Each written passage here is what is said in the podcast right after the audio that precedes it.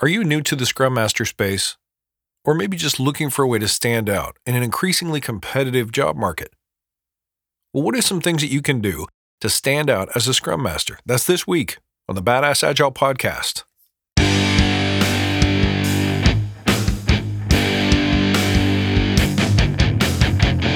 Greetings, team. Welcome to the Badass Agile Podcast. I'm your host, Chris Williams.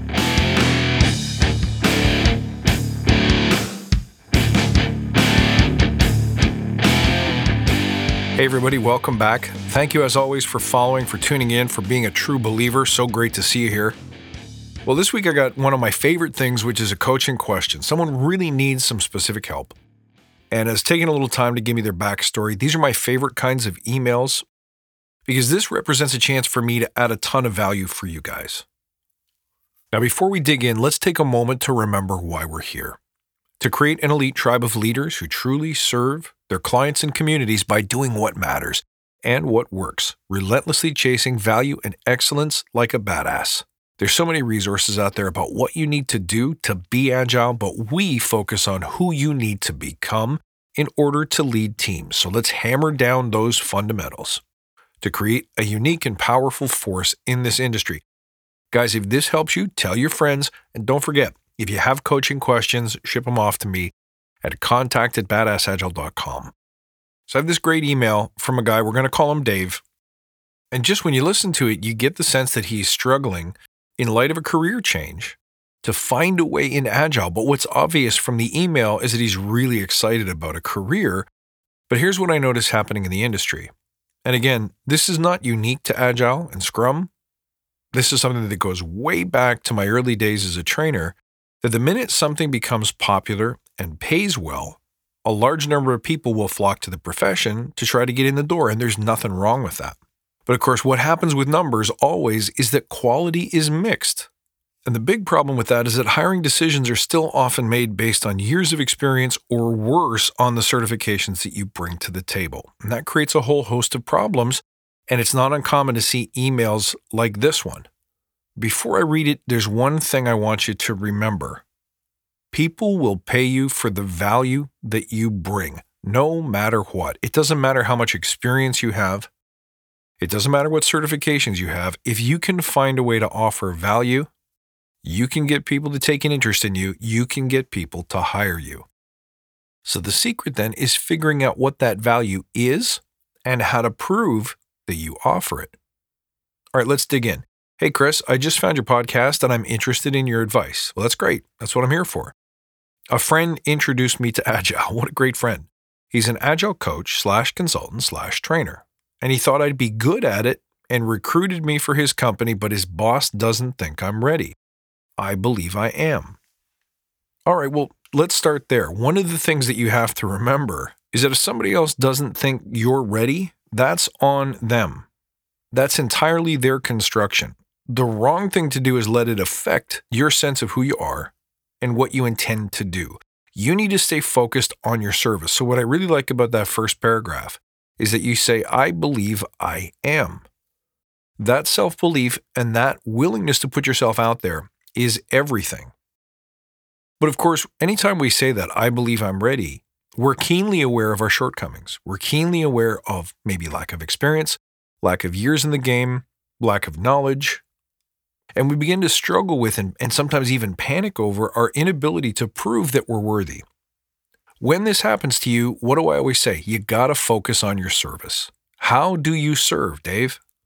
Avoid the tendency to judge your own lack of experience based on your number of years in the agile game. Remember, you've been on this earth for a long time. You've accumulated life experiences, you've accumulated knowledge and wisdom, and everything you've accumulated is 100% applicable to Agile. Because remember, something else that I say is there's nothing about Agile that a bunch of really smart, hardworking, dedicated people working together on a common goal and purpose wouldn't do anyway. Agile is that Apollo 13 moment where they're all locked in a room trying to figure out how to get a square air filter into a round air filter hole. And all you see in that moment is a bunch of arms nameless, faceless arms shuffling through a pile of spacesuit parts and Ziploc bags. That is the spirit of agility. That is, in fact, the spirit of human endeavor in general. Well, let's read on.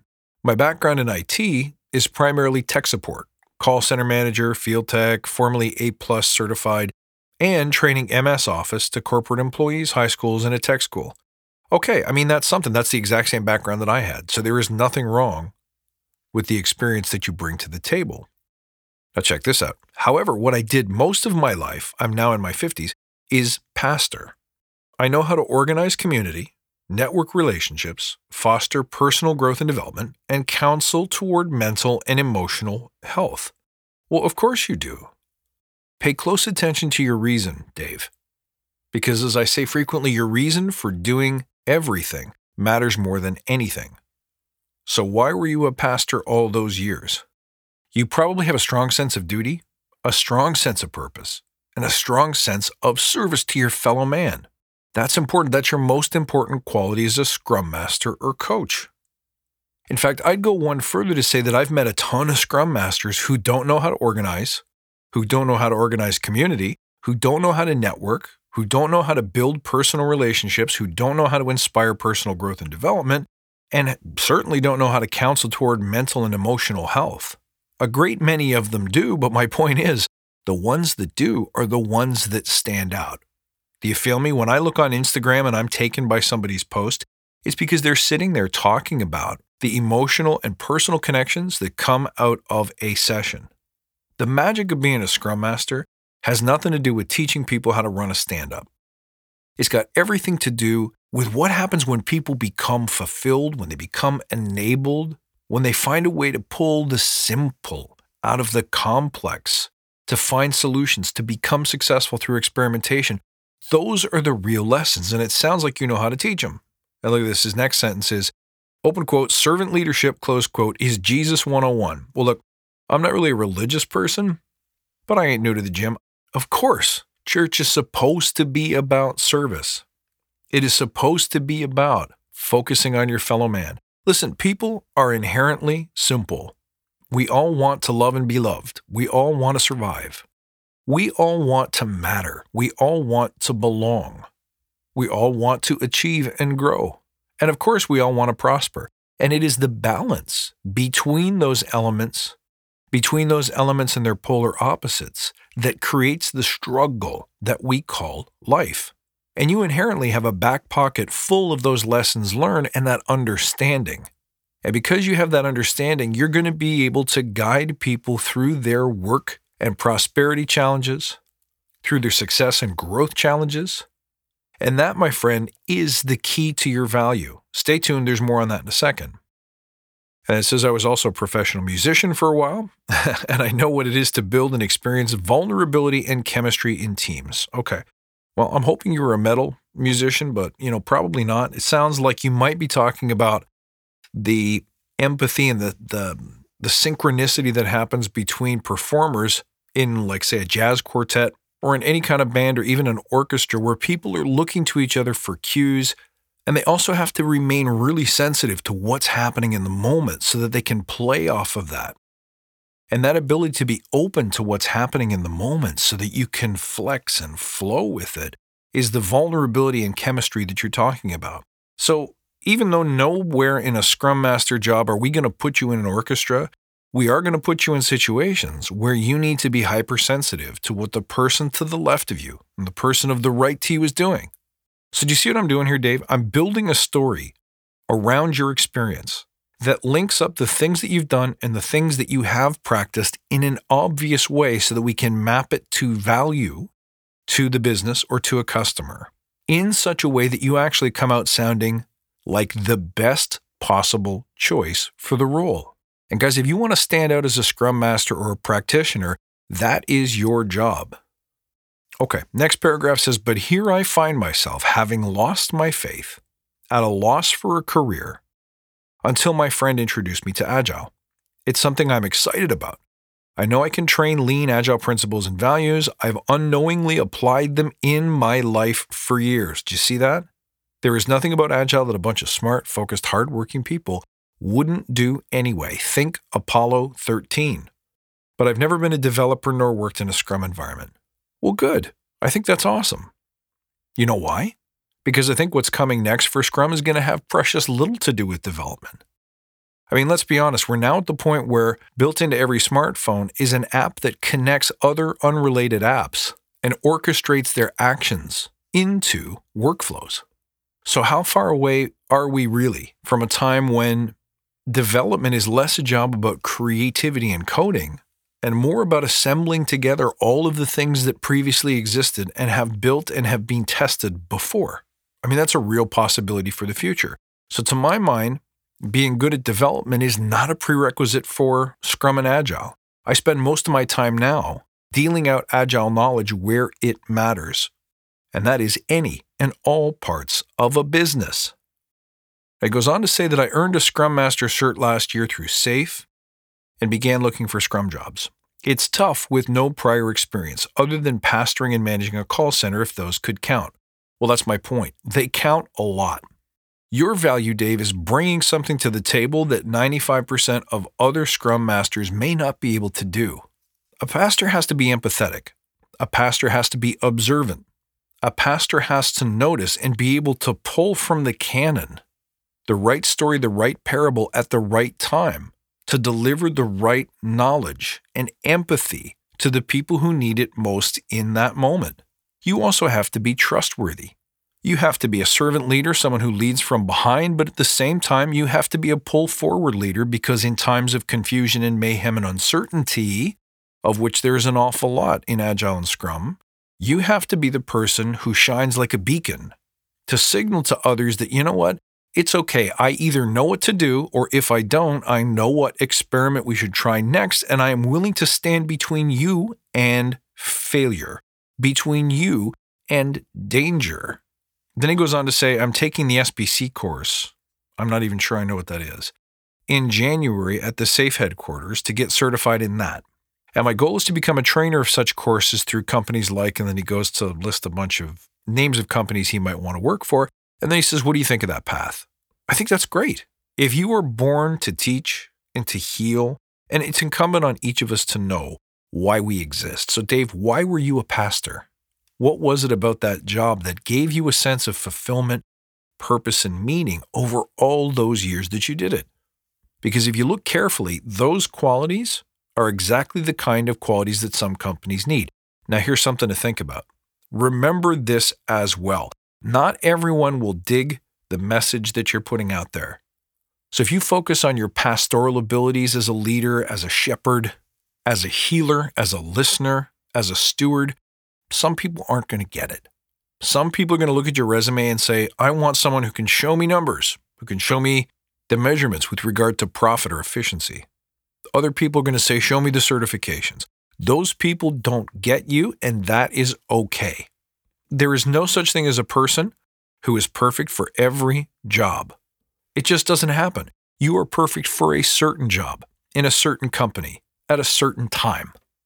And what you need to be doing is putting the word out there to as many people as possible to increase your chances that you will connect with that right job and that right person at the right time. So, more about that in a moment. Now, be mindful of one thing. If you want to teach Scrum Mastering or SAFe or scaling or whatever you want to teach to people, they're going to appreciate that you have some experience and tales from the field to tell. But remember, you don't need to practice Scrum in a development shop. You may be able to, as you already said, merge what you did in the past as a pastor, as a call center leader, to agile principles and values and behaviors. Put another way, if you think about it, all of us have been living Scrum and Agile every day. As long as we are service oriented, as long as we are visionary, as long as we are focused, as long as we can prioritize, as long as you have stories to tell about how to inspect and adapt, how to embrace failure and embrace learning, then you are agile. Okay, and then he says, I was moved by your latest episode about being vulnerable, badass, and not wallowing in self pity. Absolutely, man. You got to go. You got to lean on your team and you got to know how to ask for help. Now he says, I'm not on any team right now professionally, but I'm surrounded by a tremendous circle of friends who are fantastic people. Well, good. Lean on those folks. I'm going to piece it together for you in a moment, but you're going to need feedback and you're going to need empathy and sympathy and support in your darkest hours. But it means a lot that you reached out to me just because I said in my show, hey, if you don't have a team, reach out to me and I'll help you get one. And this is what advice might you have for this 50 plus year old man trying to reinvent himself in the fourth quarter of his life? Feeling strongly that Agile is something he can believe in and promote, especially in the vein of Stephen Denning's Age of Agility book. Well, I haven't read Age of Agility, but I think I know a little bit about what it's about. And finally, he says, Thanks for anything you can offer. Okay. So, in the past 10 or so minutes, we've spoken about the importance of being able to assert your value, your life experiences, your, pre- your purpose, your passion, your vision matters more than anything. So, make sure you're articulating that and make sure you can tell stories about how you've used that and followed that to serve. Serve your community, serve your previous companies, serve individual people. And then I said the second step is you've got to get the word out there. So you got to market. You got to go on LinkedIn or Instagram or Twitter or to the town square or wherever you can find a place to speak your mind and spread your voice. And you got to do it. For me, that means writing my opinion and recording it once a week and putting it out as a podcast. It also means writing the occasional blog or a small inspirational message or a short video. I mean, Dave, we live in such an incredible age where all of the marketing and distribution tools that used to be in the hands of the few are now in the hands of the many. So use one of those platforms to go and spread your message. Now, here's an area where you can ask for help. If you don't know how to do that and how to do it well, I'm willing to bet someone in your network does. So reach out to them and say, hey, I'm willing to trade free coaching for a little bit of counsel or professional advice on how to market myself on LinkedIn or market myself on Instagram. You'll be able to find help somewhere in your network for sure. I mean, hey, if you got kids, they'll probably be the best people to teach you how to use stuff like Snapchat or TikTok. But until you put the word out there that you need a hand, no one's going to know that they're supposed to help you. Now, while you're doing all those things, you figured out your vision, and now you're starting to promote and communicate your vision to a wider audience, and you're leaning on your network to help you get it done. The last mile that you have to figure out is how can I convert this into something that is valuable to my customers and their clients? So here's where you got to do your research. You got to start thinking. What is it that you believe that every training center needs in a Scrum trainer that they can't get today? Because people who know Scrum or know Safe or know Agile are a dime a dozen and growing by the minute. So figure out what you do that's different. If I'm you, Dave, here's what would get me fired up, all right? As a pastor, you get community. You know the people who are 10 feet away, 10 miles away, and in your community, you know people who are trying to grow their businesses. They might have a team, but that team of employees is, you know, 10 people instead of 1,000 people, or maybe it's 50 people instead of 50,000, and they're struggling for a way to grow and survive. And you know deep down that the secret to their survival and the secret to their growth they can't read about in any book is their ability to make one to one connections with the people who keep the lights on and the doors open in that business every day. It's not about technique.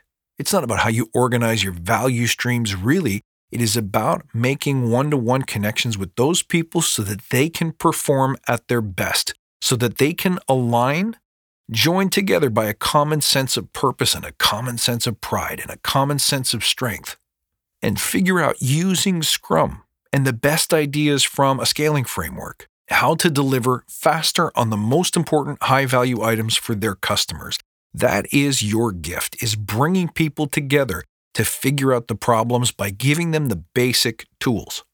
See, because Dave, you and I both know that there's no value in just having knowledge. It's what you do with that knowledge that matters. So, your distinction, sir, is your ability to connect people, light them on fire, take those simple tools and adapt them Take that as like a sourdough starter and keep growing it and fermenting it in your mind until it becomes something that is truly you, Dave. Something that only you could do. Even I couldn't do it because it's not me. It's not mine. It's you. It's Dave. Once you've done that, you have figured out what your unique, distinct value in the marketplace is. And now you have a story to tell with every prospective employer that you meet. Now, once you've done that, it is not over, my friend. Here's where you lean on your team once again. Get them to keep you accountable. for doing one new thing this week that makes you stand out. For example, if you're having a hard time getting an interview at a company, create a five minute video about your value and how it could help that company specifically. Take a guess, place a bet on what they struggle with, on what they could use help with today. Go read their statement to the shareholders from the last quarterly review. What are they telling the public that they're struggling with? The information is all there right in front of you. If you want to stand out above the 95%, all you have to do is take that information, create a plan, and act on it. Are you starting to get my drift, Dave? Do you get the sense that it's not how much you know or how many years you have under your belt, but it's how you show up? If you show up with service, if you show up with passion, if you show up with a work ethic that says, I am here to serve you, then you may not get hired by everyone, Dave, but somebody out there is going to take notice and will pay you to do what you love. And hey, if you go into an interview and they end up saying no, just say, hey, I appreciate your decision. I respect your decision. I'm thankful for your time. If I can ask you just one further question, do you have any feedback for me, advice for me that will help me in my next interview? Or if I happen to come back here in six months or a year if I see another job opening? David, sounds like you're already that guy, but it's so important to be that guy and it's so important to give them a taste. You know, if you want to be a trainer and you don't think anyone will believe that you're good enough or that you're ready, make a video of you training. Make a video of you training an imaginary crowd. Show them what they're going to get, Dave. Get lit up, get on fire, get connected with your purpose, and do what you do and let them see it. If you don't feel comfortable making a video, offer a free 15 minute lunch and learner seminar. So, once again, lean on your team lean on me. I'm going to try and give you a quick call just to follow up on some of these things and make sure that I've created some value for you, created some great ideas to help you get started. But listen, I brought this back to my team too. I said, hey, here's a guy who's just looking for a little direction, looking for a little advice. And you know me, I like to pick up on the little things. So when I hear you say stuff like lost my faith, at a loss for a career, when I hear you say that you're trying to reinvent yourself in the fourth quarter of your life, I do hear you say that you're passionate and excited about Agile, and that's great, and I'm really excited for you. But I also hear the words that you use and choose to talk about yourself. And one of the things that my crew and I talked about is make sure you're taking care of your body and your mind as well. So while you're going through this journey, make sure you're fueled right. Make sure you're moving that body. Make sure you're growing and stretching. Make sure you're challenging your mind and your spirit too. Read some great books. Surround yourself with constant sources of inspiration and ask your friends for some recommendations for more. But most importantly, Dave, challenge your spirit today. Get out there. Make a commitment to do one or more of these things. And remember, you're not trying to reach the top of the mountain tomorrow. You're simply trying to make yourself 10%, 5%, even 1% better than you were yesterday. Move yourself that much closer to the goal by this time tomorrow. Now, if you do that again and again and again, over days and weeks and months, you won't recognize the person that you've become. But what you will recognize, Dave, is your infinite potential for growth, for excellence, and for meaning in this next phase of your life. My friends, I hope this helped. Thank you for listening. Thank you, Dave, for writing in that question. And thank you to my crew who helped me by looking at this letter and giving me their feedback and input before I went to tape. Guys, I love you because you're crazy. Thank you for being true believers. Thank you for tuning in. As always, you can reach me at badassagile.com. You can email me your questions at contact at badassagile.com. Find me on Twitter at badass underscore agile.